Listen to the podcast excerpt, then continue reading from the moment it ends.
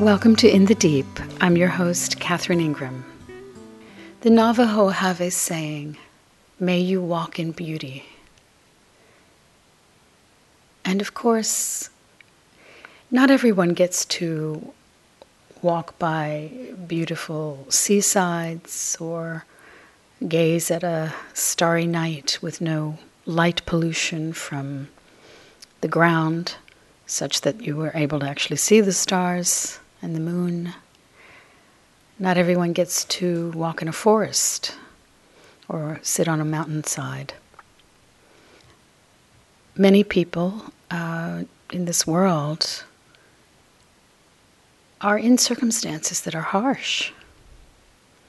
How are they able to walk in beauty? How is it possible for any of us to walk in beauty anywhere, anytime? So, as with so many things, it's an inside job. Isn't it interesting how you can be in a great mood and you walk in a particular place or you sit in a particular place, maybe a cafe or you're in your local grocery store, and everything looks kind of beautiful. And there's a gentleness and there's a sense of flow. And there's a welling up of appreciation. All this food here at the grocery store, or you're at the cafe and you pick a word out of a menu and someone actually brings it to you. All triggering feelings of delight and warmth. And suddenly the waiter's face or the waitress's face looks so lovely. Or the couple sitting nearby, even if they're not even speaking to each other, maybe they're reading the paper or, or looking at the menu. Suddenly your eyes see differently well, it's possible to really induce that way of seeing, that way of feeling, I should say. Because, in a way, the experience of beauty is really the feeling inside of yourself. The feeling inside of yourself is generated by how you're using your attention. It's a very simple formula. The way that you're using your attention is conditioning how you experience whatever is in front of you, whatever is your direct taste of this existence. So you can make a heaven of hell, and you can make a hell of heaven. You can do this, you make, you make the experiment yourself. You can sit in a very beautiful place classically beautiful, and be tormented by thought, obsessed by something is missing, something shouldn't have happened, something might happen. And conversely, you can be in what might be perceived by many as very harsh, ugly circumstances and feel very light inside and maybe find some little little tiny mm, sprout of a thing within that harsh circumstance that lifts your heart. And of course, I don't mean that this is always applied. There are certain circumstances that are so extreme and so cruel and so painful, physically painful, also, that are hard to transcend in any way. So I'm not speaking about those.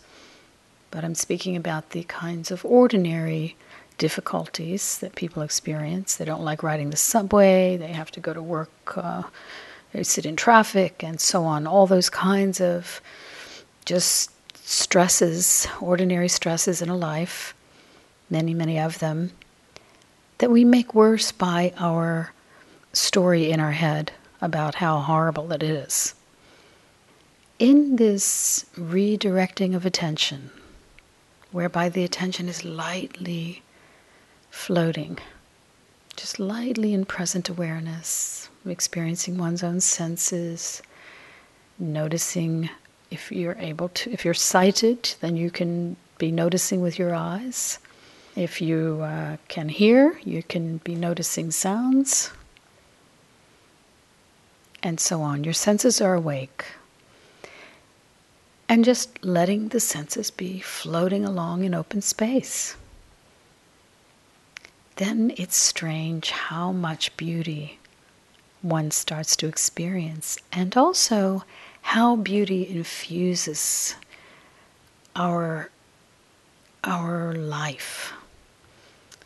When one's attention is very easy, very light, there's a lot more noticing and appreciation of little simple joys, little simple sparkles. We could call that beauty. And it's as though your well is drip, drip, drip being f- filled, filled by this infusion of beauty and appreciation.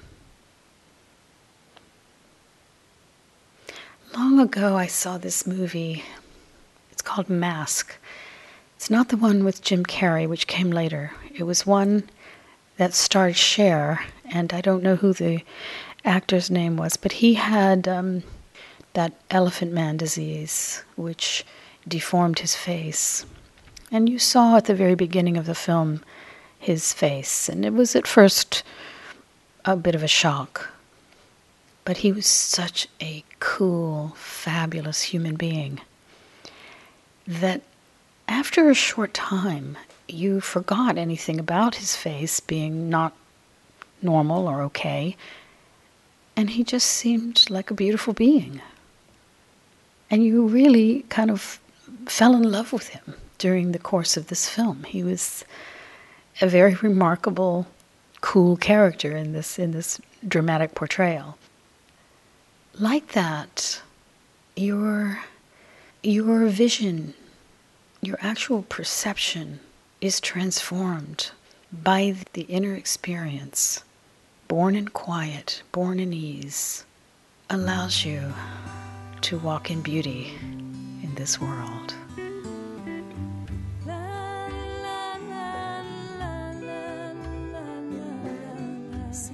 This has been In the Deep with Catherine Ingram. If you'd like to find out more about my work or make a tax deductible donation in support of these podcasts, please visit catherineingram.com.